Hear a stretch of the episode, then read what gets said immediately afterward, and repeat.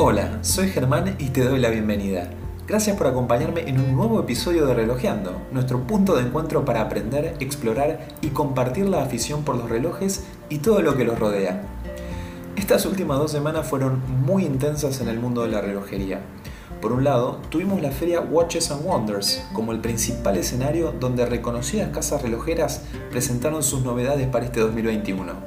Hablamos de firmas como Patek Philippe, Vacheron Constantin, Rolex, Tudor, Oris, Tag Heuer y Yeye Lecoultre, entre muchas otras que durante estos días lanzaron nuevas piezas y colecciones de lo más variadas. Pero además, siendo que sigue imperando un contexto de virtualidad en el que las marcas pueden disponer de sus propios espacios y no necesitan estar realmente bajo el paraguas de grandes ferias relojeras, muchas otras casas de gran prestigio aprovecharon la catarata de presentaciones para anunciar también sus nuevos relojes. En este caso hablamos especialmente de Audemars Piguet y Breitling, que tampoco se privaron de la oportunidad de presentar sus novedades. Es así que en menos de 15 días nos encontramos en un escenario abrumador, con una avalancha impresionante de noticias y sobre todo de nuevos relojes presentados por más de 40 de los principales actores de la industria relojera. Como te imaginas, es imposible abarcarlo todo en un solo capítulo, sin mencionar lo aburrido y tortuoso que resultaría escucharme mencionando lanzamiento tras lanzamiento.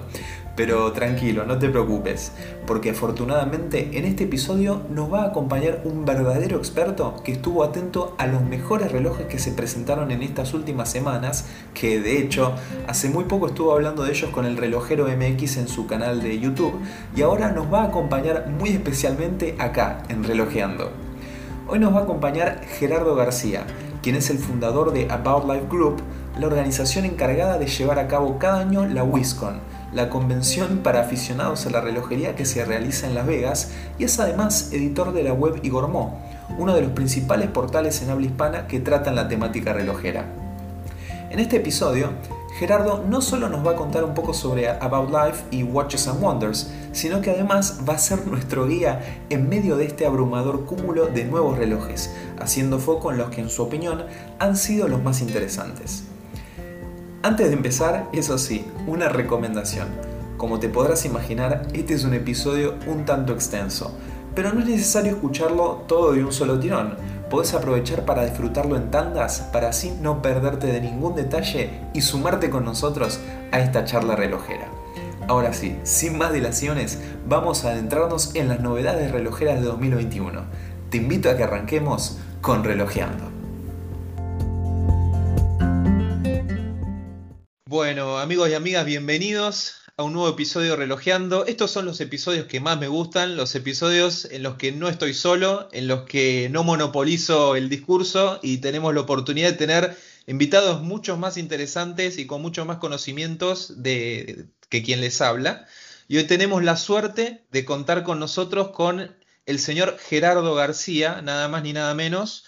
Gerardo García es uno de los editores de Igor Mo y es además uno de los fundadores de About Life Group, que él ahora nos va a comentar un poquito de qué se trata esto.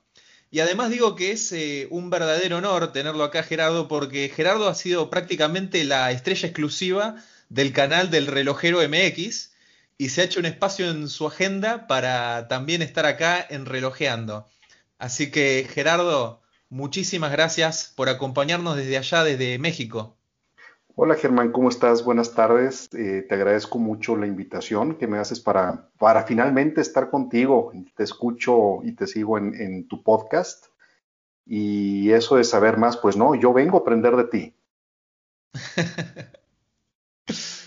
bueno, bueno, vamos a ver cómo sale eso. ¿eh? No, no, prometo nada, yo creo que vos, vos sos un tipo que está en esto hace mucho más tiempo que yo y que de hecho vive en gran parte de esto.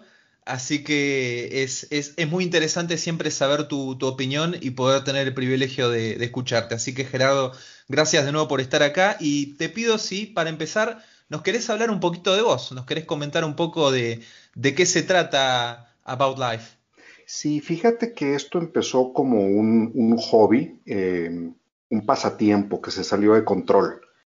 Hace ya, híjole, probablemente cerca de 10 años Eh, siempre me ha apasionado el mundo de la relojería por todo lo que implica el poner tantos componentes en un pequeño espacio y que el jugar de todas estas partes te pudiera dar no solo la hora, sino muchas complicaciones, como fases lunares, como calendarios, calendarios perpetuos, en un espacio tan pequeño y sin necesidad de computadores ni baterías. Y esa es la parte que a mí me había em, llamado la atención desde muy pequeño. Hace 10 años, más o menos, eh, platicando con un muy buen amigo que es uno de los distribuidores más grandes de Rolex en los Estados Unidos, él me comentó sobre las nuevas oportunidades de mercado, el problema que se estaba teniendo con las nuevas generaciones que no se estaban acercando a las marcas de lujo. Y empezamos a platicar un poco acerca de esta comunidad loca de relojeros. Y yo le hice una propuesta, le dije, ¿qué te parece si hacemos un evento donde yo invite gente que es apasionada, realmente apasionada de la relojería?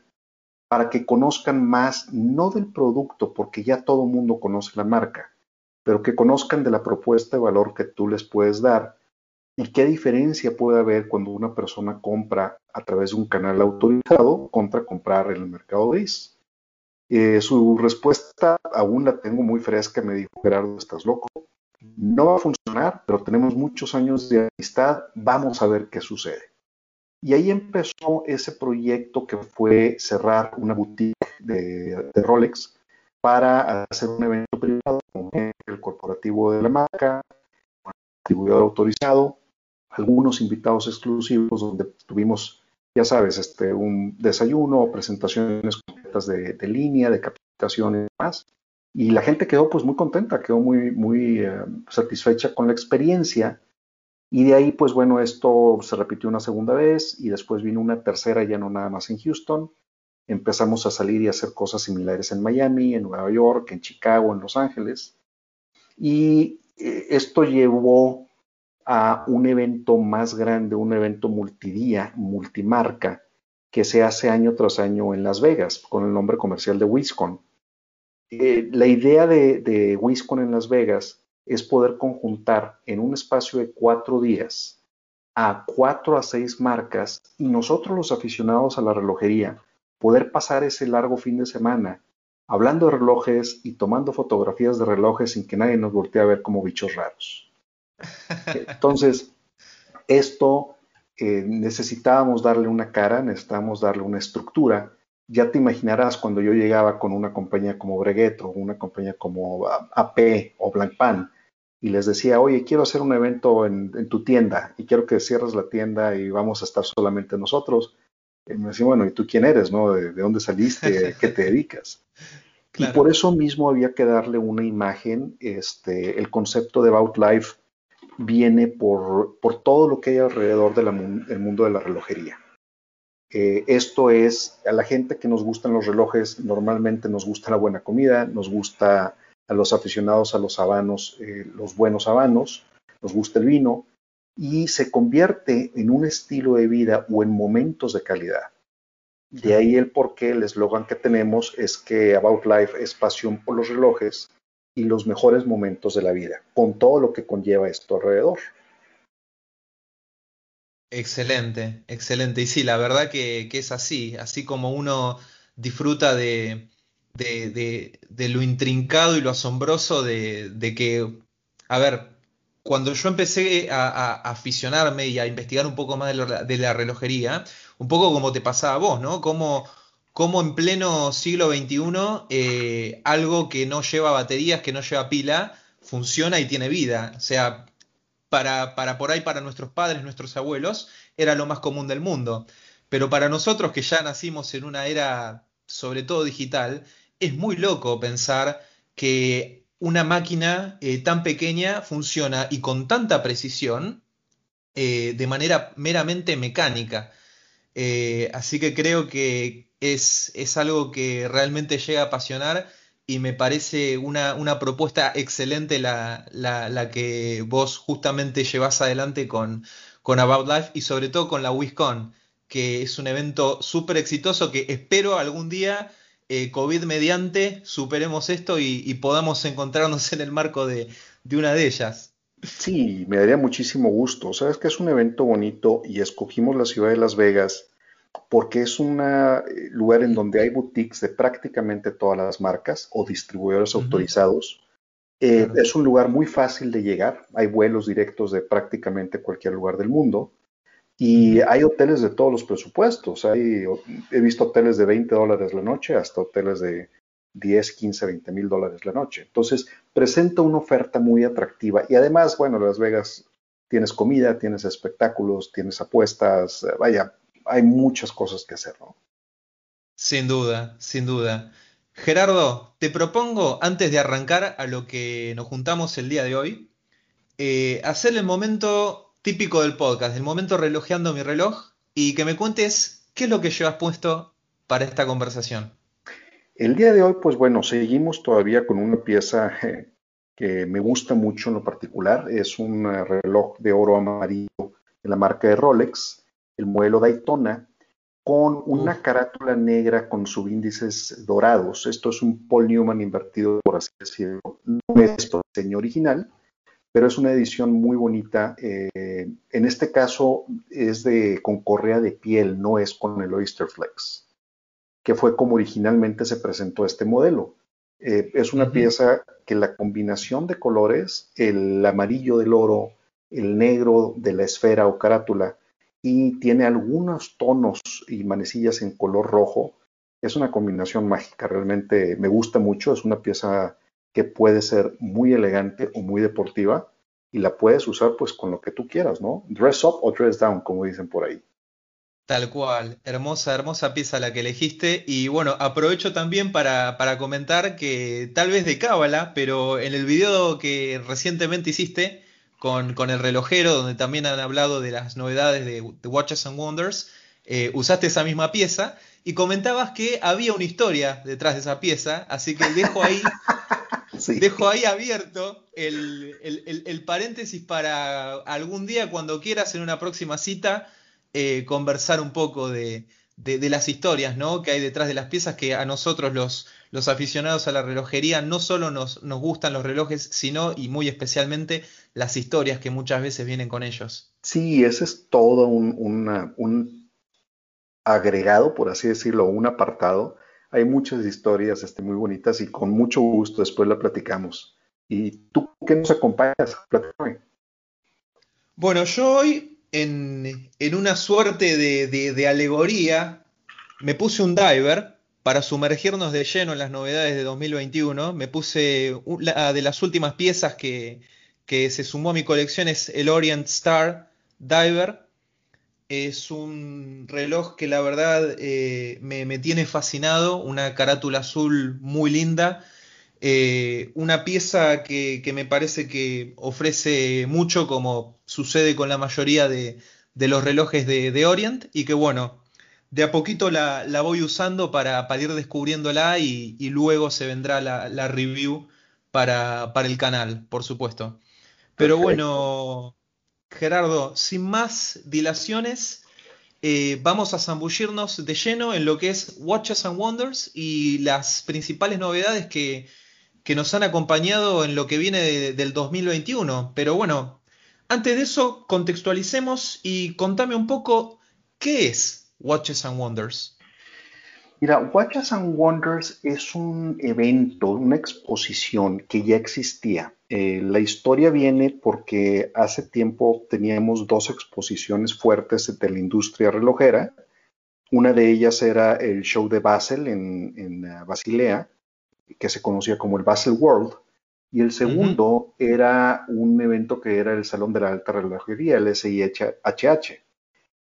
Era una situación complicada porque eh, SIHH se hacía en enero, el otro evento se hacía en marzo o en abril, y la pobre gente de medios tenía que estar viajando dos veces al año a atender ambos, ambas exposiciones, porque las marcas no exhibían todas en, los dos, eh, en las dos expos sino que había algunas marcas que exhibían en alta relojería, por ejemplo, Patek Philippe exhibía en SIHH y Rolex exhibía en Basel.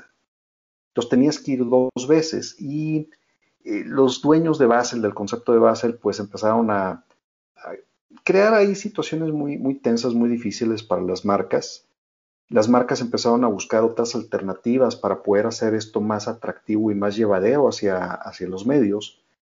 Y hace varios años se creó el concepto Watches and Wonders en Miami, que se había hecho por una sola ocasión.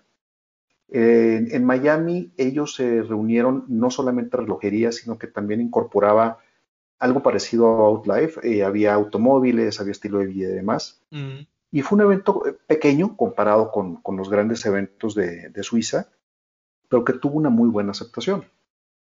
Cuando viene el uh, colapso de la exposición de Basilea, porque las marcas se cansan de, la forma como se estaba llevando, y hubo algunas marcas que se empezaron a salir, se salió, este, pues Richard Mille ya no estaba en ninguno de los dos, Patek se salió, Patek no, se, se había esperado, eh, Omega decidió sacar a todas sus marcas y hacer sus presentaciones por separado, porque tienen un portafolio tal que se los permite. el, grupo Swatch. Grupo Swatch, así es. El rompimiento fuerte fue cuando, cuando Rolex decide abandonar el show de Baselworld, obviamente con sus marcas Rolex y Tudor, y detrás de ellos pues viene una cascada de compañías que se salen de, de la exposición. Ese fue el principio del fin. El principio del fin el proyecto de Watches and Wonders dijeron, bueno, ¿por qué no usamos una plataforma nueva que parece que está funcionando bien, al menos en el caso de Miami? Eh, la traemos a Europa, a Ginebra, no a Basilea. Ginebra es una ciudad más grande que Basilea, que tiene más oferta hotelera, mejor conectividad, etcétera, etcétera. Y en ese momento, pues bueno, viene la sorpresa del COVID.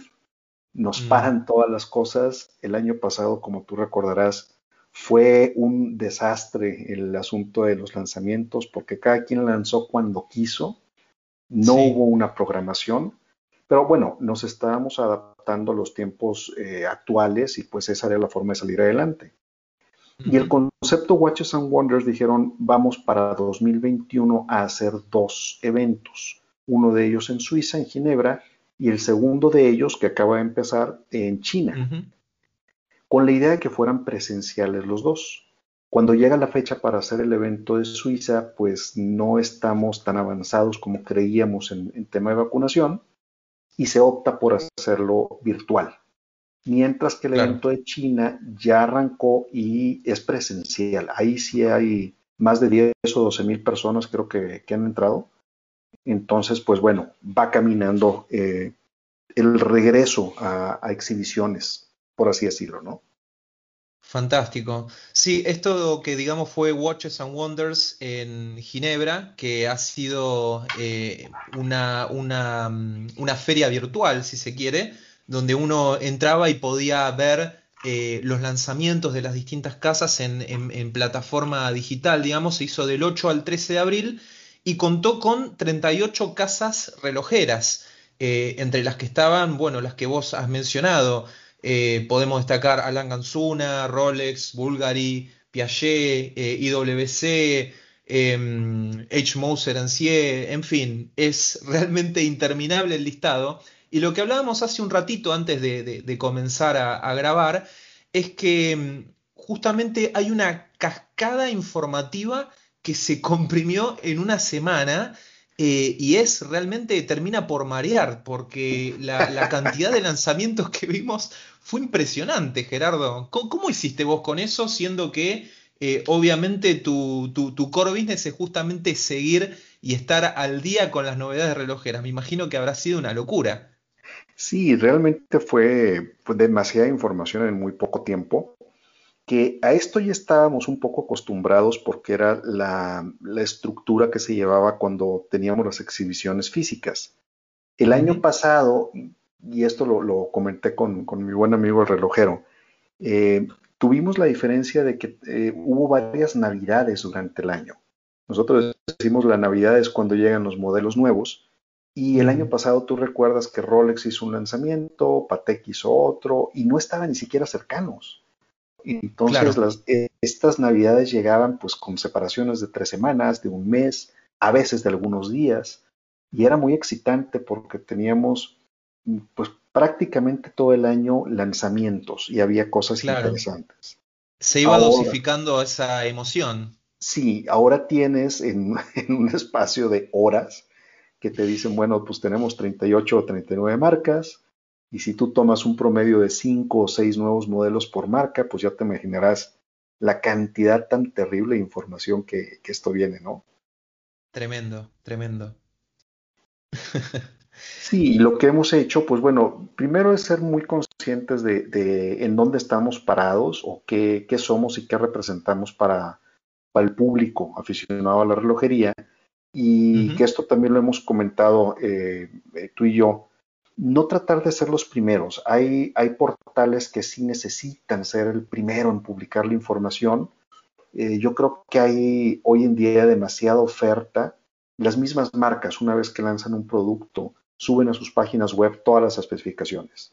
Ya no es secreto. Este, una vez que Rolex dice este es el nuevo producto, a las pocos minutos, ni siquiera horas, ya la información está disponible para todo el mundo en todos los idiomas.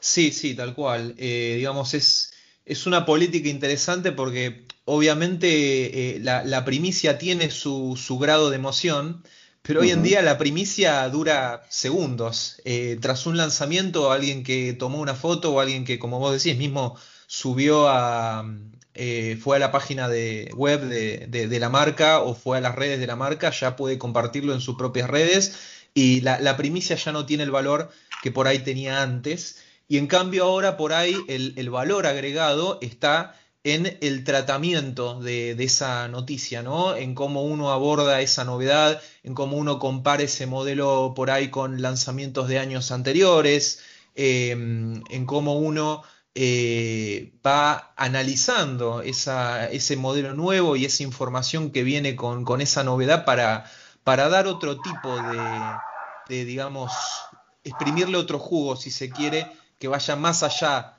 de, la novedad. Así que sí, eso obviamente está muy bueno, pero también requiere su trabajo y requiere invertir cierto tiempo en cada uno de los relojes que uno vaya analizando, ¿no? Sí, sí, sí, definitivamente. Y es la, parte interesante. Vaya, si tú ves todos los lanzamientos, eh, pues tienes la oferta que las marcas te traen. A mí lo que en particular me gusta más es tratar de comprender tendencias y ver hacia dónde vamos, hacia dónde va la industria, qué cosas nuevas hay por ahí. Eh, hace algunos años hubo la tendencia de que, como dicen en los Estados Unidos, bigger is better, y todo el mundo se empezó a subir a 42 milímetros, a 44 milímetros, a 48 milímetros, y todo el mundo necesitaba tener relojes de, gran diámetro, ¿no? Después regresaron un poco a tamaños convencionales, por así decirlo, y vino otra segunda oleada que era el color azul. Todas las esferas eran de color azul y todo mundo necesitaba en su colección tener un reloj con una esfera azul. Entonces, esa parte de tendencias es la que me, me llama mucho la atención porque es la que dices, bueno, ¿lo dicta el mercado o lo dictan las marcas o es un asunto de moda, de fashion? y entender cómo va esto revuelto con con la vida que, llevamos todos los días, es fascinante, realmente es algo fascinante. Sin dudas, sin dudas. Y de los lanzamientos que nos ha presentado Watches and Wonders y también algunas marcas que tal vez no directamente adentro de Watches and Wonders, pero de manera contemporánea han lanzado también algunos de sus, de sus productos. Eh, ¿Cuáles son los que por ahí más llamaron tu atención, Gerardo? bueno, llamar la atención, yo creo que habría que definirlo. Si vamos a, el reloj que indudablemente vino y, sentó un precedente único en, la exhibición, fue sin duda la casa de JLC de Jäger LeCoultre, que nos mm. presentan esta edición que creo que ya se ha cubierto el artículo en, en Igor Mo, eh, que es una maravilla mecánica y es una pieza que tiene cuatro esferas, que las cuatro dan información, no son solamente estéticas. Y el simple hecho de verlo, cualquiera de las cuatro esferas, te deja atónito, te, te invita a profundizar en lo que están haciendo, a ver el nivel de detalle, el nivel de perfección, el nivel de manufactura. Yo creo que, que JLC ha, hecho algo espectacular en relojería, muy bonito, y nos ha vuelto a demostrar quiénes son y el lugar que tienen en el mundo de la alta relojería. Tal cual. Yo acá me, preparé, me hice mi machete, obviamente, porque estoy hablando con el señor Gerardo García, que viene de dar una entrevista con el relojero, así que no, no, puedo, no puedo ser menos, tengo que estar preparado. Estamos hablando de el eh, Cultre 90 aniversario del reverso.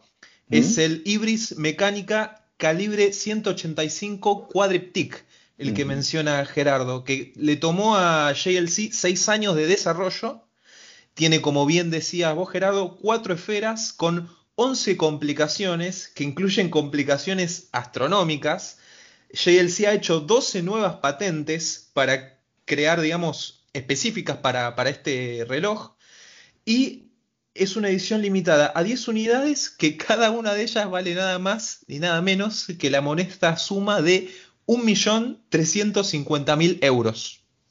Así que e, este reloj que la verdad es impresionante. Eh, yo la verdad que para, para imaginármelo no, no, no, puedo ni imaginármelo eh, tenerlo ni, ni, ni, en el ámbito de lo hipotético, pero bueno, es realmente impresionante. Esa es la, doceava complicación, pagarlo. así es, así es, Gerardo. Que es la complicación más interesante. Seguro, seguro. Eh, tiene, obviamente, como vos decías, cuatro, cuatro esferas, cuatro caras.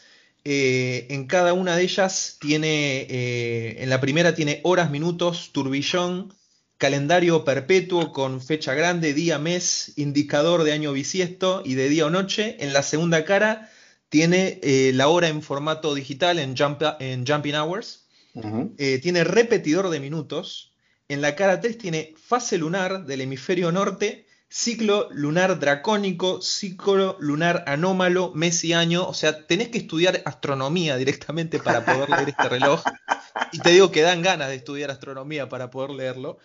Y en la última cara, como corolario de todo esto, tiene la fase lunar del hemisferio sur. Realmente un, un lanzamiento increíble el que vos mencionás y que sí, sin duda sienta un precedente y deja la vara altísima para el 100 aniversario del reverso, ¿no? ¿Qué hará de acá a 10 años JLC para superar tremenda, tremenda pieza que, creó, ¿no? Y que le llevó 6 años. Así que bueno, ahora van a tener que hacer algo que le lleve 10. Sí, sí, definitivamente. Este, pero bueno, aquí podemos separar, o sea, hay, dos segmentos de mercado. Eh, en este caso estamos hablando de piezas otra vez de 7 dígitos que van a un segmento muy específico. Y después tenemos, bueno, un grueso de productos que van, te puedo decir, de los de 3.000 a 5.000 euros hasta los, digamos, 25, 30 mil, que esa es la parte más jugosa, por así decirlo, de, todo lo que tuvimos en, de nuevos lanzamientos. Claro, claro. Esta, digamos, es, una pieza que, lo que hace es mostrar justamente el pedigree de, JLC, que por algo es el relojero de relojeros y, viene a ser algo así como una presunción de, toda la historia y, la carga simbólica que, tiene la marca, que va con la marca y que demuestra con este tipo de piezas. Obviamente es algo que, uno difícilmente llega a ver en la vida real, pero que conceptualmente es impresionante y no deja de asombrar y uno no deja de agradecer que existan este tipo de cosas que es lo que le ponen esa sazón que tanto disfrutamos en esta afición. Claro, sí, poder ver en detalle y decir, bueno, eh, nuevamente lo que platicábamos en un principio, cómo puedes incorporar todas esas complicaciones en un espacio tan pequeño que funcionen armónicamente y te den la información con una precisión increíble, caray. También en, el, otro segmento que vos comentabas, en el que ya es más accesible para, el público más general, si se quiere, lanzaron el reverso Tribute Small Seconds, un reverso más tradicional, si se quiere, más, más fiel al reverso original de la década de los 30. Eh, ese ya, digamos, está dentro de lo más terrenal, eh, creo que está en el orden de los 8 mil dólares ese, ese, reverso. Y es un reverso que viene con la esfera en color verde. Y acá hay otro, otro punto muy interesante para tratar, eh, vos que comentabas hace un rato de eh, esto divertido de ir analizando las tendencias, eh, que el verde ahora aparentemente es el nuevo azul, ¿no? Parece ser, digo, Patek que saca una, esfera verde, eh, llama la atención, Rolex saca una esfera verde, Tudor saca un, un, reloj en un metal que jamás habían fabricado y lo saca con esfera verde también. Entonces, esto nos dice que invariablemente es el nuevo azul. Sí, sí, sí, sin dudas. Y es muy interesante el, caso que vos traes a, colación, eh, sobre todo de Patek, que sacó en esfera verde nada más ni nada menos que la que eh, el, CEO de Patek Philippe llamó la, vuelta de la victoria, o, traducido, digamos, a, términos más argentos, la vuelta olímpica del Patek 5711, sacó nada más ni nada menos que ese Patek Philippe definitivo en esfera verde. O sea, haciéndole eh, unos pequeños upgrades, pero ese Patek Philippe en acero, hoy por hoy inconseguible, eh, con la esfera verde un color verde oliva, si mal no recuerdo. Así es, así es. Y hay, hay, un dato interesante, hay mucha gente que se ha escandalizado por ver las esferas de color verde.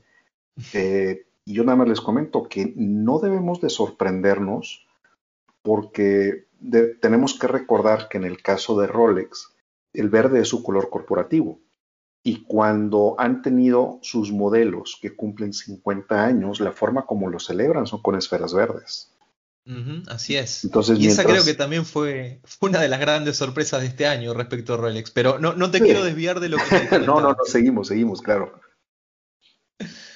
Que, bueno, justamente el Explorer 2 cumplía 50 años eh, este, este, este año.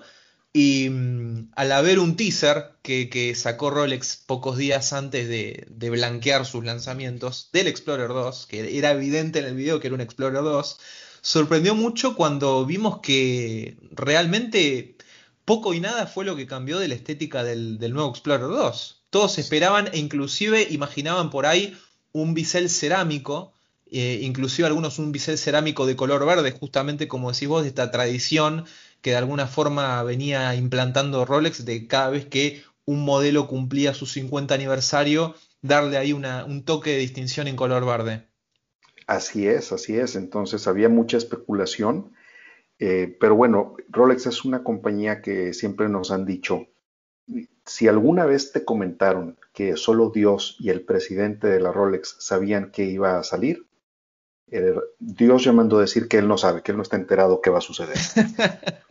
Solamente eh, la compañía y es un grupo, me han comentado que no llega a más de cinco o siete personas los que saben realmente qué es lo que van a presentar y cuáles son los nuevos modelos.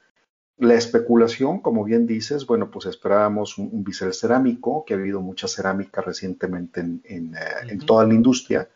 Eh, también la incorporación del color verde por el tema del aniversario. Eh, pero bueno, siendo otra vez Rolex quien es, ha dicho, este es el nuevo modelo, los cambios son muy pequeños, son muy sutiles, y lo increíble es que aún así la gente pues ya lo quiere, ya lo desea y ya hay listas de esperas para, de espera, perdón, para poder obtenerlo.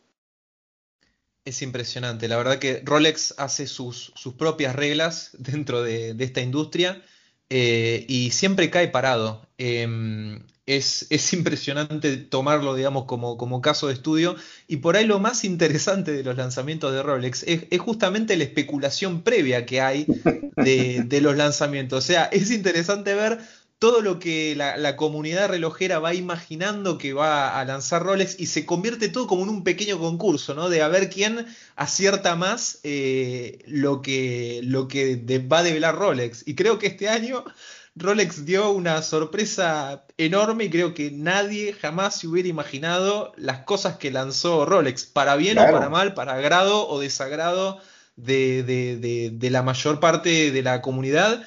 Eh, creo que nadie se imaginaba un Explorer en dos tonos, por ejemplo. No, no, no, no, no. Y nuevamente es una marca eh, icónica que tiene un, un trayecto muy largo recorrido, que se ha sabido posicionar muy bien y es un, centro de reunión. Todo el mundo opina. Ah, hay gente que la ama, hay gente que la odia.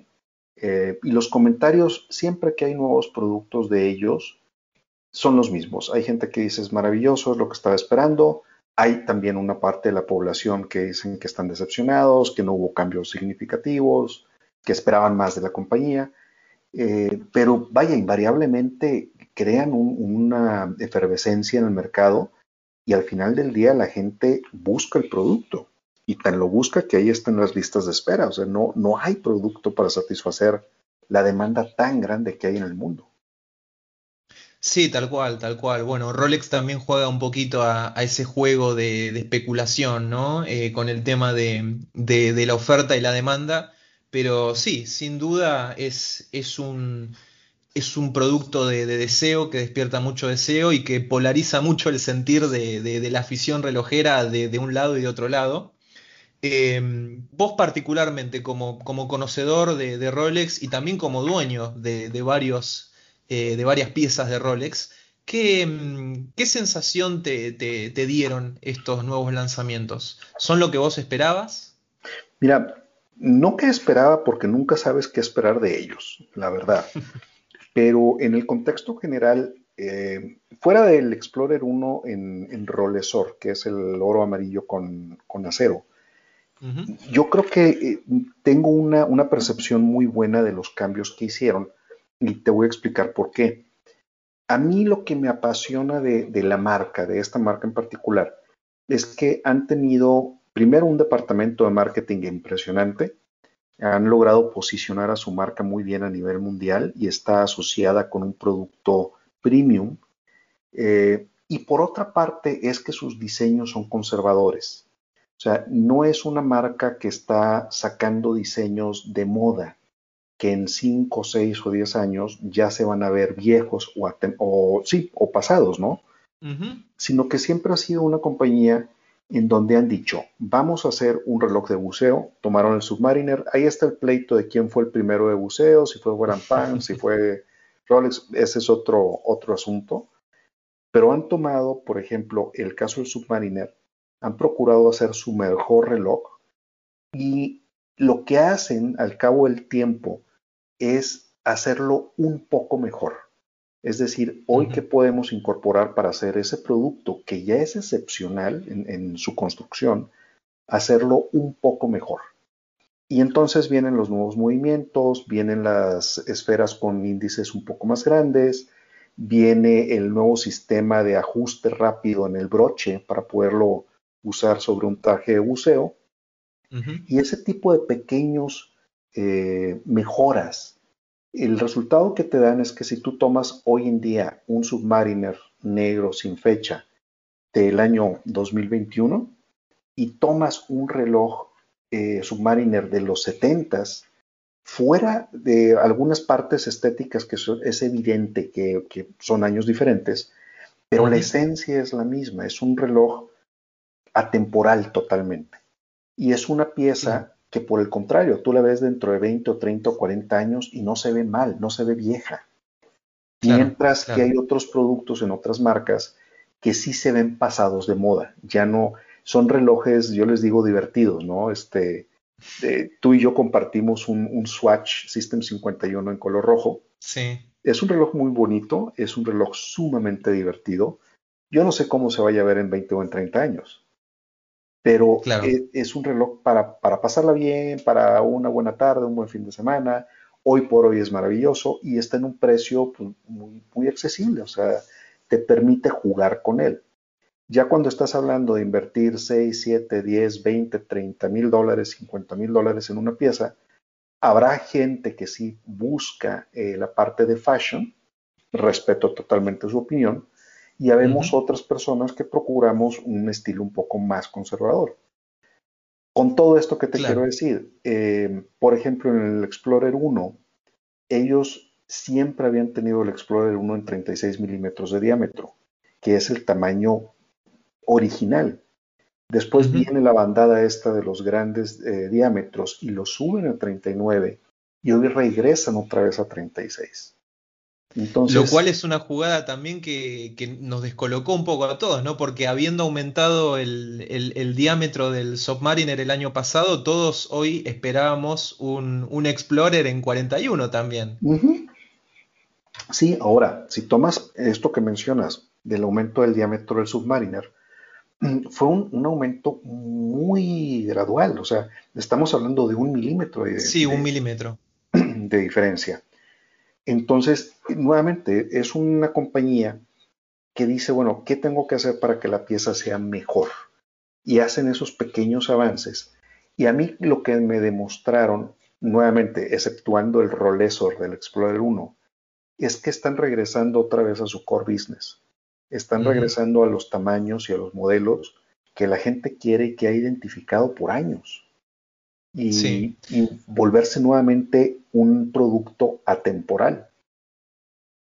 Tal cual. A mí, bueno, por, por, otra parte también me parece interesante la, propuesta de, Rolex, que si bien eh, a determinada porción de, la afición por ahí les puede parecer como un déjà vu que, se vuelva a un tamaño eh, que de alguna forma ya había existido, me parece que es una jugada inteligente en el sentido de que uno está poniendo una pieza eh, icónica, como es el Explorer 1. bueno, es difícil pensar en un reloj de Rolex por ahí que no sea icónico, ¿no? Creo que tienen, tienen la suerte y han hecho también el buen trabajo, esa suerte hay que ayudarla, de, tener relojes eh, en su lineup que muchos son icónicos. Pero lo que iba yo con esto es a que han eh, tomado una pieza muy deseada y la han vuelto a poner en un tamaño eh, que va bien en todas las muñecas, en muñecas de hombre y en muñeca de mujer. Y me parece que eso es una propuesta muy interesante para un reloj que tiene tanta versatilidad como un Explorer. Sí, definitivamente. Y no, no subirse a esta tendencia de moda. Si tú ves, por ejemplo, eh, películas de los 60, 50, eh, los relojes de hombre eran menores a 30 milímetros. Sí, Eso era la moda, eso era lo, in, lo fashion, ¿no? Mientras que regresar otra vez a 36, pues 36 siempre ha sido un tamaño que prácticamente todas las compañías han utilizado. Eh, entrar en este asunto de que si es de hombre o es de mujer, ah, ya es muy complejo porque regresamos otra vez a tendencias. Eh, pero, pero son tamaños que siempre han funcionado. Lo mismo, bueno, en el caso de, bueno, de los Oyster Perpetual, que el año pasado eh, sacaron de, circulación el de 39 y dejaron directamente la opción o 36 o 41. o sea, dejaron fuera ese punto medio y van dejando, digamos, eh, e, e, esas, esas medidas Em, alternativas que pueden ser tanto para hombre como para mujer eh, y, muñecas de distintos tamaños. Lo mismo con el Datejust que sacaron ahora, que también son de 36 milímetros y que tienen esas esferas que, como vos decís, son esferas divertidas y que yo oh. miro, por ejemplo, el Datejust eh, color verde con las palmeras y es un reloj que grita verano y es un reloj súper divertido que me parece que es una propuesta interesante eh, y, también inesperada, ¿no? Viniendo de, Rolex. Sí, y es bonito y es, es, nuevamente, también es divertido poder tener esa oferta juvenil, esa oferta diferente. Eh, otra marca que también nos ha, puesto colores pastel ha sido Oris, con sus relojes 65 en, bronce. Sí, eh, en los Diver 65. Hermosos también. El y, es, una, es una apuesta bonita porque nuevamente es un reloj donde tú puedes tenerlo para tus salidas de verano, eh, para paseos en la playa, con colores muy frescos, muy juveniles, muy, muy de outdoors, como dicen. Eh, e, es algo pues, sumamente interesante ¿no? y válido. Em, yo no veo por qué no podamos tener un, reloj divertido en la colección, uno, dos o varios de ellos y el presupuesto que le destinas, pues bueno, ya es un asunto personal, definitivamente. Pero, claro, sí, por supuesto. Pero, es bueno verlos ahí, ¿no? Y otra vez regresamos al color verde, que es el nuevo azul que estabas comentando, Sí, sí, sí. Bueno, verdes en, todos los tonos, eh, para todos los gustos. El, verde pastel que, le llama Wild Green Oris es eh, un verde que me recuerda por ahí un poco a, a ver, ¿cómo describirlo? A, un mint green que a veces le llaman en, los catálogos. Eh, es un verde que inclusive trae alguna reminiscencia al, al, celeste de los, de los de las esferas Tiffany de Rolex. O sea, es como ese celeste, pero con un toque un poquitito más verdoso.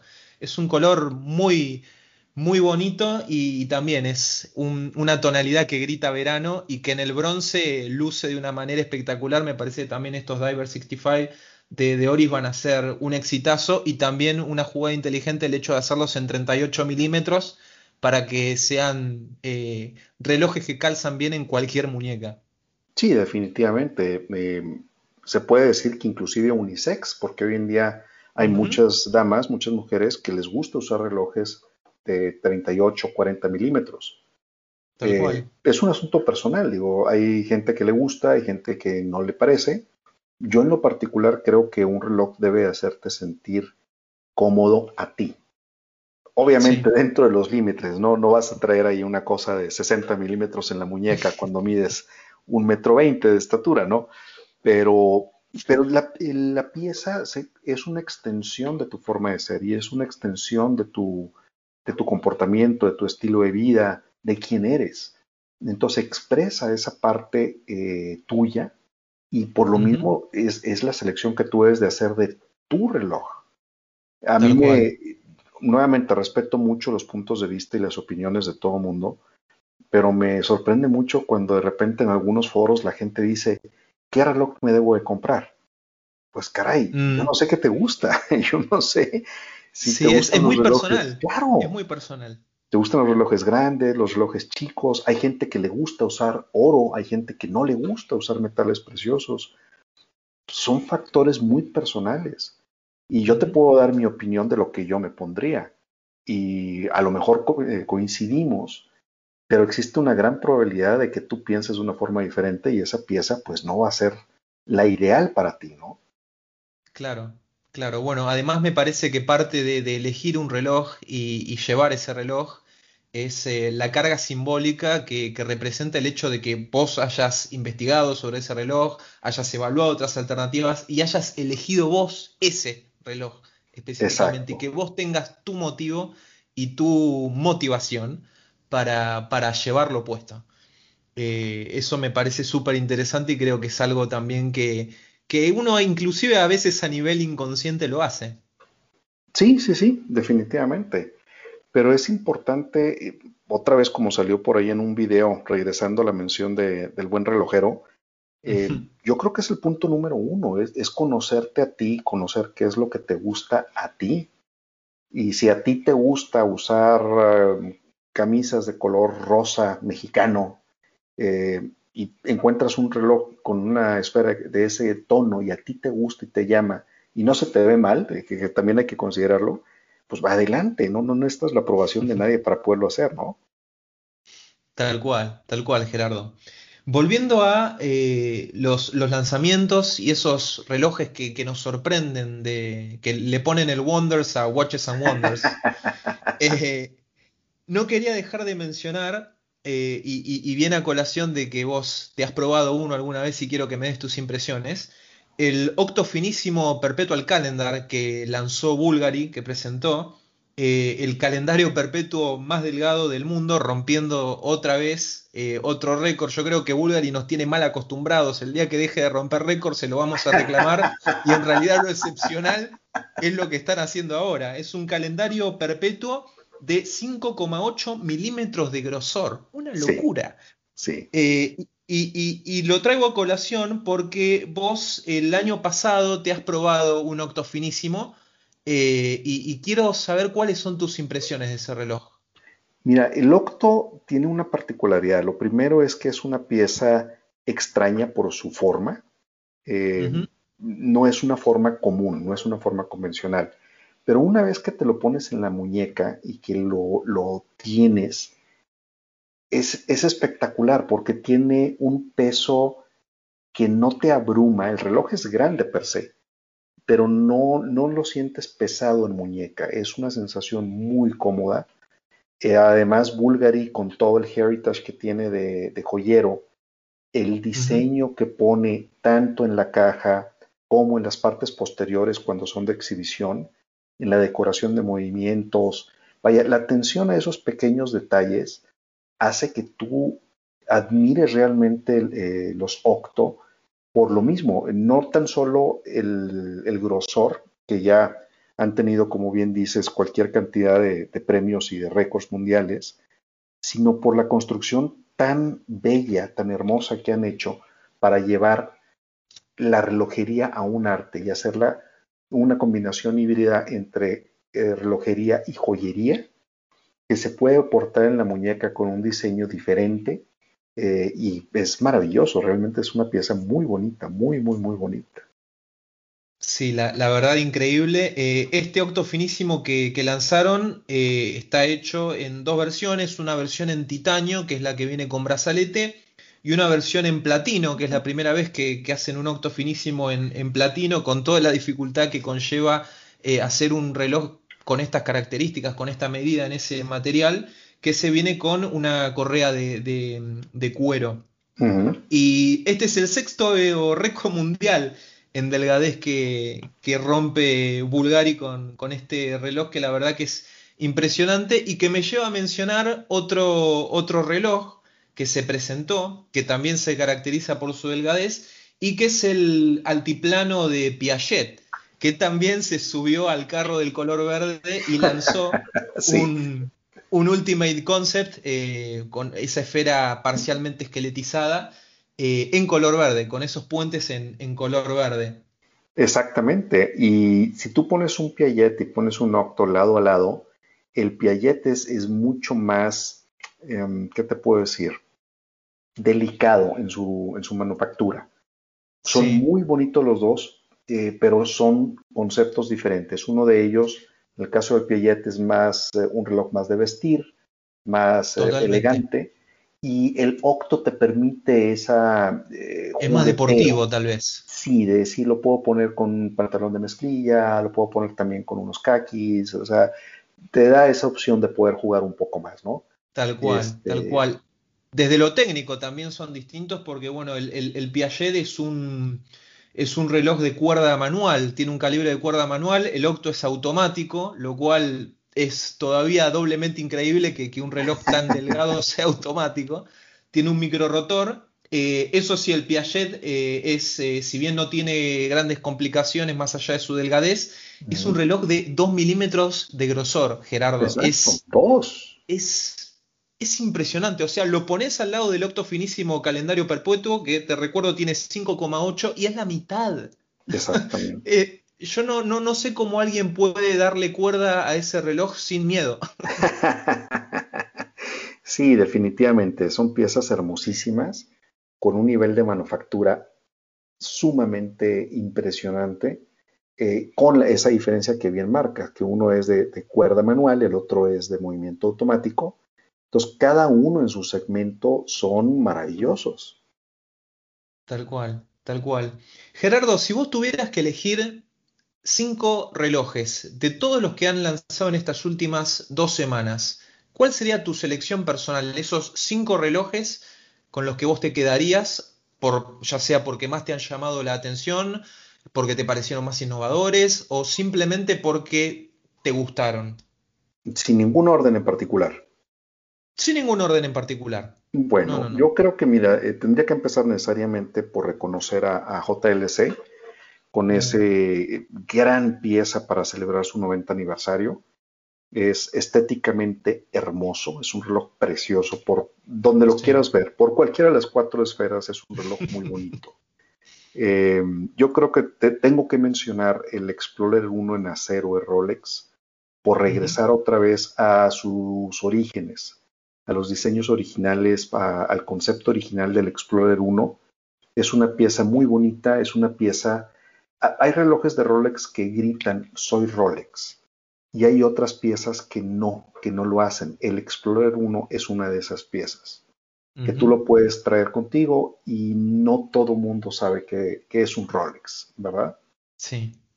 Em, probablemente tendría que incluir a las dos propuestas de, Tudor en su línea Black Bay. Eh, en el caso del mm. oro, por atreverse a hacerlo en oro, y en el caso de plata, porque tengo mucha curiosidad de saber qué han hecho con la plata para que no se oxide. Qué, eh, coraje, ¿no? Sí, sí, sí. la verdad que eh, me parece también iba, iba a traer a colación esos lanzamientos de Tudor. Menos mal que lo dijiste porque ya me había olvidado.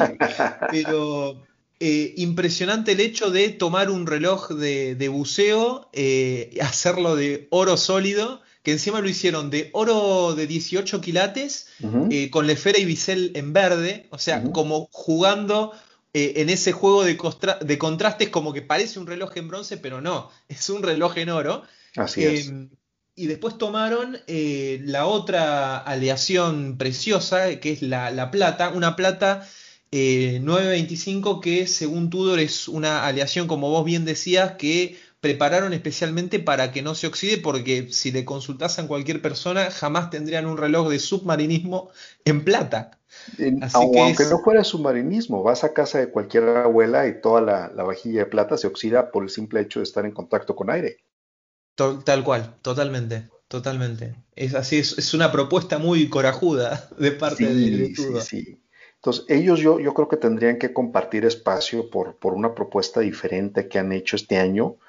Eh, sin duda, esta serie nueva del Cotton Candy de Oris se me hacen relojes muy bonitos, muy frescos, eh, muy divertidos y en bronce van a tomar ese patinado eh, que les va a dar la exposición a los medios y al sudor de la persona que los está usando y les va a dar un, tono único a cada uno de ellos. Y probablemente el quinto, yo iría con la línea eh, de Breitling que nos presentaron los Premier Heritage, ah, que han hecho una cosa hermosa en relojería. Exquisito. Unos diseños preciosos. Breitling estos últimos años ha pegado un volantazo en una buena dirección, debo decir. Están sacando unos modelos hermosos eh, y haciendo algo que a veces uno lo ve y dice, bueno, es obvio, ¿cómo no lo van a hacer? Pero no lo venían haciendo y no todas las marcas con su historia y su heritage eh, lo hacen, que justamente mirar sus catálogos fijarse esas glorias del pasado y darles una reinterpretación eh, más moderna. Me parece que es exquisito lo que han hecho con, estos cronógrafos Premier Heritage que vos mencionás. Hay, hay tres modelos. ¿Cuál en particular te, gusta más? Ay, caray, mira, hubo dos que me llamaron mucho la atención. Uno de ellos es un cronógrafo ratapante que tiene la esfera negra y es fabricado en oro amarillo, que se ve espectacular. Y otro de ellos es eh, también fabricado en oro, que tiene la esfera, no es blanca, es un color un poco crema, pero si tú ves ese diseño, es muy parecido a un Rolex que salió hace muchos años, que tenía calendario y fases de luna. Sí, sí, es un unicornio ese Rolex. Muy limitada. De hecho, una de las personas que nos acompañó hace dos años en Las Vegas lo llevaba en su muñeca como reloj de diario. Tengo por ahí algunas fotografías en Instagram, en la página de, nosotros, este, y es una hermosura. Y este nuevo diseño de, de, Breitling me recuerda mucho a esa, a esa esfera de ese Rolex. Tienes un calendario, te da día de la semana, te da el mes, te da fases lunares y aparte es cronógrafo. Y estéticamente es muy agradable, muy, muy, muy agradable. Esas dos piezas en particular creo que son hermosísimas. Eh, han hecho, yo creo que una gran, gran, gran propuesta para este año la gente de Breitling. Y bueno, a pesar de que se vendió la compañía recientemente, eh, creo que esto nos dice que, están tomando un camino serio. Y fíjate lo que comentabas, han tomado el catálogo y han refrescado las cosas que ya funcionaban. Y es nuevamente regreso a la, a la coronita, al caso de Rolex, que es regresar a su catálogo y decir de dónde somos, cuál es nuestro origen y cómo refrescamos estos conceptos. Exacto, y, reforzar el tema de la historia que tiene la marca. Lo, que a mí me gustó particularmente de Brailing, que también está entre, mis, entre mis cinco elegidos, es eh, el hecho de que cuando hicieron su presentación, ellos no estuvieron en Watches and Wonders, pero unos días antes de que empezara la feria, eh, hicieron su, lanzamiento digital eh, a través de su propia web Em, y se basaron en los que vendrían a ser los padres fundadores de Breitling, en León, Gastón y Willy Breitling, y eh, le dieron, eh, volcaron la personalidad de cada uno de ellos en cada uno de estos relojes, iban contando en esa presentación em, cómo lo fueron haciendo. Eh, la verdad que estaba muy bueno, fue muy entretenido de verlo y me parece que el, resultado final que, obtuvieron es realmente superlativo, me parece muy buen gusto.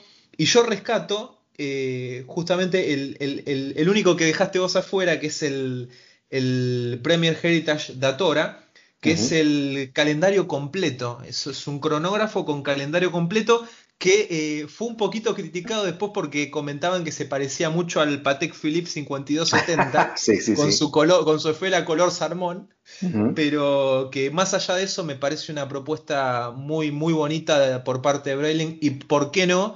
Eh, una, una, propuesta interesante para aquel que no, que no se puede dar el lujo de un Patek Philippe 5270 y, y quiere ir a por una pieza que, que dé ese look and feel eh, pero de una marca que también tiene su propia historia y, su propia carga, ¿no? Sí, definitivamente. Creo que, que Breitling hace una, otra vez, una muy buena propuesta.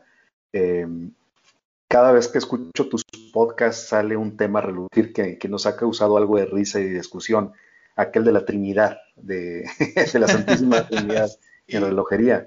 Y pues caray, Es, es complejo porque ves cómo las marcas se mueven algunas de ellas con mucha historia, con mucho heritage, otras con menos. Algunas hacen propuestas muy agresivas e innovadoras y otras no tanto. Y esa trinidad yo creo que, que, se mueve todo el tiempo. Se me hace que es difícil dejarla estática únicamente en tres marcas eh, por los siglos de los siglos. Totalmente. Yo creo que cada quien tiene su podio eh, y, y, cada quien obviamente tiene argumentos válidos para, para justificarlo. Eh, yo particularmente no, no, nunca se me hubiera ocurrido que JLC no estuviera dentro de la Trinidad y sin embargo ahí quedó afuera, en la puerta. Debería ser un cuarteto, debería ser los cuatro de, Suiza en vez de los cuatro de Liverpool, deberían ser los, los Beatles eh, relojeros, pero, pero bueno, quedó ahí en la puerta JLC y bueno, este año demuestra por qué por qué tiene, tiene pasta para, estar ahí en, el pináculo de la relojería. Eh, claro, claro. Es, algo que, bueno, es, emocionante también porque es como el, ranking que uno va siguiendo de, sus equipos favoritos, ya sea en la liga de fútbol o en el tenis. Eh, es como e, e, esos puntitos que van sumando para, llegar a, estar en el top 5 o en el top 10 y jugar la Copa Masters a fin de año, ¿no? Es, es algo es algo muy bonito esa, esa sana competencia que se genera también entre las casas relojeras a, ese nivel. Sí, definitivamente. Y, nuevamente regresamos a que todo es apreciación personal. O sea, esa trinidad, eh, cada quien la puede definir de una forma diferente. Es por historia, es por diseño, es por ventas, es por presencia. Vaya, la forma en la cual definamos nosotros esa trinidad es muy particular y esto es lo que nos da pie pues a tener eh, conversaciones muy entretenidas, muy, muy, muy entretenidas entre todos. Sin duda, sin duda. Y, bueno, hablando un poquito de, este Breitling Datora que, que, nos hacía una, una, alusión a ese Patek Philippe servía de alguna forma por ahí como, como alternativa, no puedo tampoco dejar afuera de, otra de las grandes estrellas de, Tudor, que es el Black Bay Chrono. Sí. Ese esos cronógrafos que tienen un buen gusto excelso y que nos recuerda muchísimo al Daytona Paul Newman. Sí, definitivamente. Definitivamente es una buena propuesta. Hoy en la mañana platicaba con, un amigo que es este coleccionista y él me preguntaba, ¿tú crees que este sea una alternativa a, por ejemplo, un Zenith eh, que acaban de lanzar el Chronomaster? Y yo creo que no, por el precio, porque son segmentos de mercado diferentes y te permite que este nuevo crono de Tudor lo puedas agregar a tu colección, no para reemplazar algo, sino como un reloj adicional. Exacto, exacto, exacto. Y lo, y lo que, me, lo que me gusta de Tudor es que está empezando a tomar otro, otro protagonismo. Em, está, digamos, saliendo un poco de, la sombra de, Rolex y está, eh, jugando sus propias cartas. Y eso me parece interesante. De hecho, he escuchado muchos comentarios, en las redes sobre todo, de que para muchos terminaron siendo más interesantes por ahí las propuestas de, Tudor de este año que, las de Rolex. Y está bien, es perfectamente válido para gustos colores, pero mm, a lo que voy es que lo importante acá es em, generar alguna propuesta que dé algo de qué hablar. Y Tudor dio mucho de qué hablar. Y creo que en, ese sentido realmente están, están yendo hacia, hacia, hacia, un camino que eh, es interesante eh, para seguirlo, ¿no? Sí, fíjate que, ahora que mencionas Tudor, es una casa que tiene muchos años haciendo propuestas muy atrevidas y que han tenido un gran éxito en, en el público. ¿eh? Definitivamente los diseños desde aquella o relanzamiento del Black Bay hace algunos años, este, año tras año nos han venido sorprendiendo gratamente con piezas muy bonitas a, un precio, pues yo creo, bastante justo. Como dicen por ahí, es una compañía que te da mucho reloj por tu dinero. Sí, sí, claro. hablando de ese nivel de, relojería, sin duda, sin duda. Mismo la comparación que vos hacías entre un Chronomaster que anda en el orden de los 10 mil dólares y el Black Bay Chrono que está la mitad. Abajo de los literalmente. Exactamente, exactamente. Eh, y bueno, hemos hablado eh, de, la Trinidad, hemos hablado de Rolex, hemos hablado de Tudor, de Breitling, de Bulgari, de Shechele Ultra. Y mm, nos faltan un par de jugadores, hemos hablado de Patek, y nos están faltando un par de jugadores acá para, completar eh, por ahí eh, las, primeras planas de lo que muchos quieren ver. Y es que han hecho a todo esto, exactamente, nos está faltando qué han hecho Odemar Piguet y qué ha hecho Vallerón Constantin. Ah, caray, pues yo creo que en el caso de AP te dejo a ti la opinión. Nadie se quiere meter en ese berenjenal, ¿no? No, no, Dios mío de mi vida. Este, ¿qué te puedo decir? Bueno, que ha sido algo inesperado, ha sido algo inesperado. Eh, a ver, a mí no es que quiera quedar políticamente correcto, pero me gustó y no me gustó. Y, tengo justificaciones para las dos posturas. Vale. A ver, eh, AP por un lado nos ofrece eh, una, una interpretación eh, que yo critico por poco osada, por un lado. Poco osada desde el punto de vista, algunos podrían decir, no, al contrario, fue muy osada porque se animó a hacer algo que uno ve por ahí en relojes mucho, digamos, más comunes, en un reloj con, este nivel. Pero a lo que voy yo es a que no fueron creativos. Podrían haber hecho una propuesta más creativa, podrían haber jugado de otra manera por ahí con el concepto. Eh, jugar con aleaciones distintas de, metal, crear ellos mismos su, propio vibranium, ese metal eh, ficticio del universo de Marvel, eh, poder jugar un poco más con ese concepto y dar un reloj que sea, entre comillas, un poco más, no sé si serio, pero que, que, no sea una declaración de hola, soy una colaboración entre Marvel y AP, o sea, que no tengas a Black Panther saltándote eh, en la esfera del reloj. Esa es mi principal crítica hacia AP en el sentido de que me parece que eh, le faltó esa creatividad, le faltó por ahí pensarlo un poco más desde, desde, otro lado, salir desde esa perspectiva que por ahí es la más común que uno puede encontrar en inclusive relojes eh, más, más comunes. Por ahí en un Invicta uno ve exactamente la cara de Black Panther en la esfera y listo. Colaboración Hunter Malware, ya está.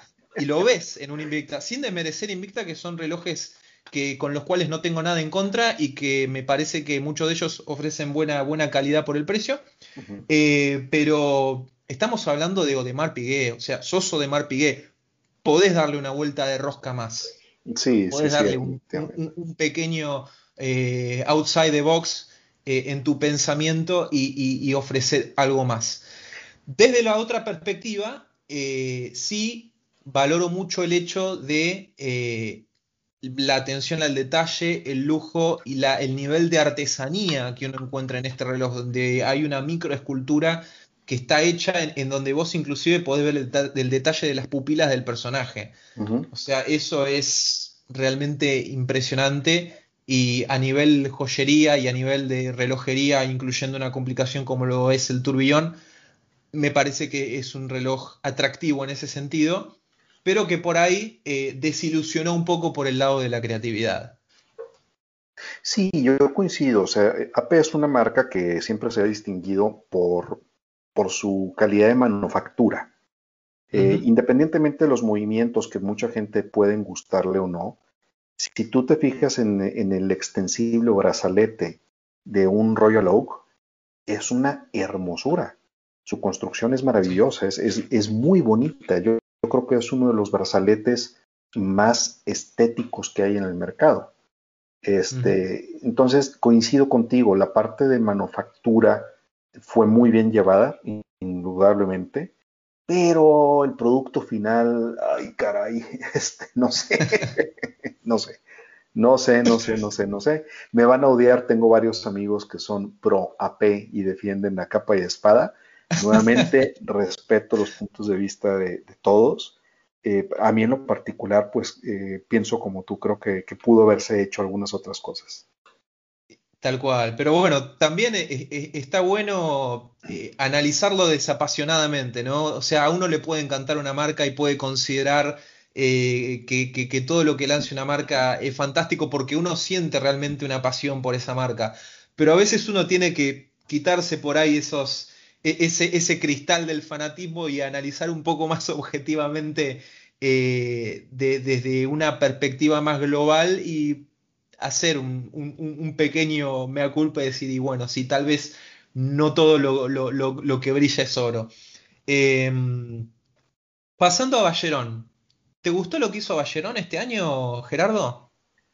Siempre, Ballerón es una compañía que año tras año hace nuevamente diseños muy conservadores que nos demuestran el altísimo nivel de manufactura que tienen, que no tan solo la manufactura de los calibres o los movimientos, sino el diseño de las piezas per se son, son estéticamente muy bonitas, son muy atractivas. Son piezas, caray, yo creo que Vacheron es una de las marcas que no tiene el reconocimiento que debería eh, porque tienen toda la historia, tienen todo el heritage, tienen la capacidad, hacen movimientos muy, muy, muy bonitos, hacen diseños nuevamente de, cajas y esferas espectaculares. Y creo yo que, no, el público en general no los voltea a ver. Y este año definitivamente han hecho piezas hermosas, hermosas, hermosas, hermosas. Difícilmente encuentras un bacherón que digas no me gustó es muy difícil que encuentres un Bacheron eh, feo, por así decir. Tal cual. Y así como Patek ha salido con, con, el que viene a ser el último Nautilus, AP ha salido con el Royal Oak y Bacheron también no podía quedarse atrás y salió con su caballito de batalla en brazaletes integrados y salió con un Overseas eh, calendario perpetuo ultra thin en eh, oro blanco, que me parece que hoy por hoy, al menos a mi parecer, es el reloj más exquisito que tiene Ballerón Constantin. Ese reloj es, es impresionante. Son hermosos, son, son, son joyas para la muñeca realmente. El nivel de, manufactura que tiene Vacheron es, es, espectacular. Y, y, otra vez regreso, es una marca que desafortunadamente no ha sido colocada en el lugar que merece porque tiene todo para estar peleando con otras marcas del nivel de calidad. Eh, pero pues no sé, serán cuestiones de mercadeo, de presencia de marca, de disponibilidad. No se ha llevado a, que sea reconocido en, el mundo eh, por lo que es, por, por la gran empresa que es. Sí, claro, bueno, tal vez también es parte de, algo que Ballerón hace adrede, de, digamos ser como una pequeña joya escondida del mundo de la relojería y que solo un público selecto sepa eh, ver un reloj y identificar que es un Ballerón Constantin. Eh, es una estrategia un poco rara, si se quiere, para este tipo de. para esta época que nos toca vivir eh, pero no deja de ser algo válido si es que va por ahí la estrategia empresarial a nivel comunicación. El que sí está dando que hablar y que no, no, quería dejar de mencionarlo porque me parece muy interesante, eh, son los, eh, los tanks que lanzó Cartier. Claro.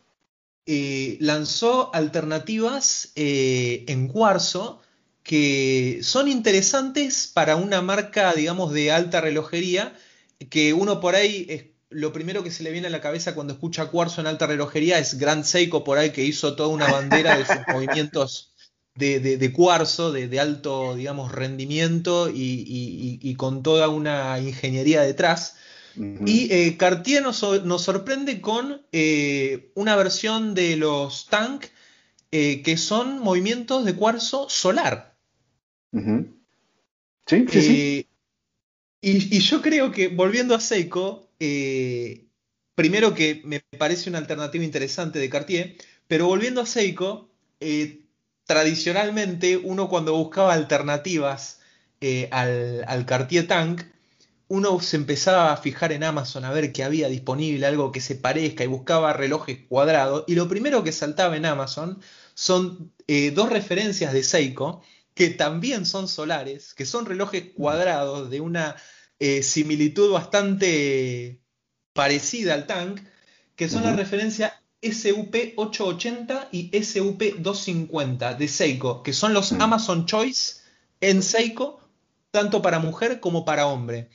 Eh, son solares, son cuadrados muy parecidos al tank y creo que Cartier le acaba de dar un, hacer un favor enorme a Seiko eh, poniendo de moda nuevamente estos relojes impulsados por, por energía solar. Y, creo que en esta semana podemos esperar, más allá del éxito de, los tanks de Cartier, que obviamente doy por descartado, que mm. empiecen a faltar nuevamente esos relojes de Seiko, que, son muy bonitos y que inclusive he visto que, que la youtuber Jenny L eh, habían en un momento dado eh, hablado de que antes de comprarse un Cartier Tank ella quería probar algo parecido en la muñeca para ver qué tal le quedaba y justamente el reloj que había elegido era uno de estos Seikos em, cuadrados para probar qué tal le quedaba antes de eh, comprarse un Cartier Tank.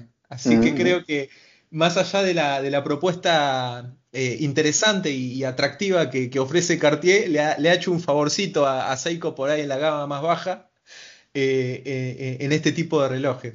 Sí, fíjate, buen punto. No lo había considerado por ahí, pero sí, tienes toda la razón, definitivamente. y bueno, eh, Gera, para, para, ir, cerrando, ¿cuál es tu, reflexión final acerca de, estas dos semanas en las cuales hemos visto lanzamiento tras lanzamiento tras lanzamiento y específicamente en, lo que gira en torno a, Rolex, ¿crees que Rolex esté guardando algo para más adelante? Mm, mira, lo que nos dice la historia, nuevamente, eh, solamente hay un puño de gente dentro de la compañía que saben qué van a hacer. Pero por lo mismo que te platicaba hace rato que Rolex es una compañía muy conservadora en sus diseños, si tú tomas los lanzamientos que han hecho desde hace 10, 20 o 30 años, puedes ver un patrón y los patrones son muy marcados. Es una compañía que solamente lanza una vez al año, que cuando hace lanzamientos fuertes o productos mm, totalmente diferentes, primero los lanzan en metales preciosos, eh, platino u oro, el siguiente año vienen en rolesor y hasta el tercer año se presentan en colecciones de acero. Eh, y siempre son iguales, es, eh, es una compañía muy estructurada, muy ordenada. No quiero decir que es imposible que suceda, pero lo más probable es que no veamos un Rolex nuevo hasta 2022. Caso contrario, tomamos Tudor, que también pertenece al grupo Rolex, y es una empresa mucho más juvenil, mucho más divertida. Sus embajadores de marca están a otro segmento de mercado. Y si ves otra vez la historia de lanzamientos de Tudor, Tudor es una compañía que lanza cuando quiere. Eh, yo me acuerdo perfectamente, estaba en un viaje de trabajo en Dallas, iba rumbo al aeropuerto y me mandan un press kit de lanzamiento del Black Bay eh, cuando lo relanzaron. Y era noviembre, mm. era un día, no recuerdo, un martes, un miércoles. de una semana cualquiera eh, y tomaron la decisión de lanzar una pieza, que era el Black Bay con este, eh, no, la esfera es de color negro, pero la, ¿cómo le dices? Sí, con detalles en oro. Y no, no, no, el misel que tenía color como vino o marrón. Este, ah, sí, sí, sí, sí, sí, ya ubico cuál decís. Sí, sí, sí. Y esto fue. creo que fue de, de, la primera camada que tuvieron los movimientos in-house. Esto, no, todavía era ETA. Cuando los lanzaron era con, con movimiento ETA. Y, pero el lanzamiento, lo que voy es que la fecha de lanzamiento fue un día cualquiera. Entonces, Tudor sí es una compañía que nos puede sorprender con nuevos productos a lo largo del año.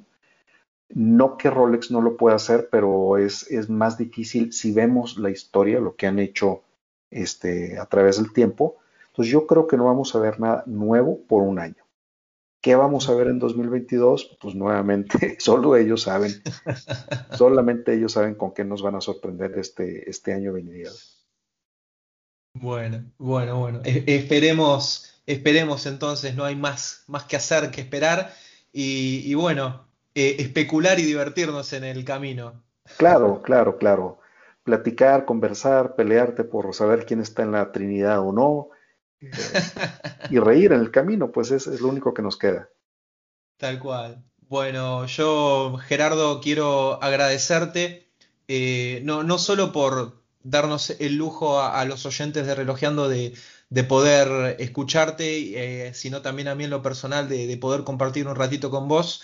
Eh, sos una persona muy, muy interesante para escuchar lo que tiene que decir, una persona muy, muy conocedora de, esta, de esta industria que hace tiempo que está en esto y te agradezco que te hayas hecho un, espacio tan, tan generoso dentro de tu tiempo para compartir conmigo y por eso yo sé que vos sos una persona que disfruta mucho de, como vos decías, de lo que se trata About Life, no solo de los relojes, sino de los pequeños placeres que da la vida. Eh, ahora en Argentina estamos casi promediando las 10 de la noche y yo quería hacer con vos un pequeño brindis. Yo sé que a vos te gusta mucho el, Malbec. Uy, sí, y claro. acabo, acabo de servirme una copita de, Malbec, de, mm, no quiero ser autorreferencial, pero es de la bodega Cabrini, una bodega que, tiene algo que ver con mi familia que está en Mendoza. Eh, por lo tanto, para mí tiene, tiene un significado especial este, este vino, más allá de que, de que lo disfruto mucho. Y quería justamente brindar con vos eh, en, esta noche por, porque has compartido este momento con nosotros, con, todos nuestros amigos y amigas de Relojeando. Así que hasta allá, hasta Monterrey, Gerardo, salud. Salud, igual hasta Argentina. Un placer haber podido platicar contigo. Gracias por la invitación y las veces que lo requieras, me dará muchísimo gusto platicar contigo, Germán. Muchísimas gracias, Gerardo. Te mando un abrazo grande y a todos los que están del otro lado escuchándonos, amigos y amigas de Relojeando, gracias también por estar ahí. Un abrazo y será hasta la próxima. Hasta luego. Hasta la próxima, hablamos.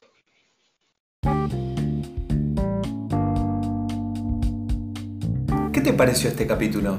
¿Con qué reloj de tu colección lo escuchaste? Compartilo en Instagram con todos nuestros amigos y amigas posteando tu foto usando el hashtag relojeando mi reloj. Y en este punto quiero aprovechar para agradecer la cantidad de posts que cada semana se van sumando con el hashtag de nuestra comunidad. Sin dudas es una linda forma de encontrarnos en Instagram, conocernos, admirar relojes y fotos excelentes, compartir la afición de nuestro idioma y por supuesto hacerla crecer.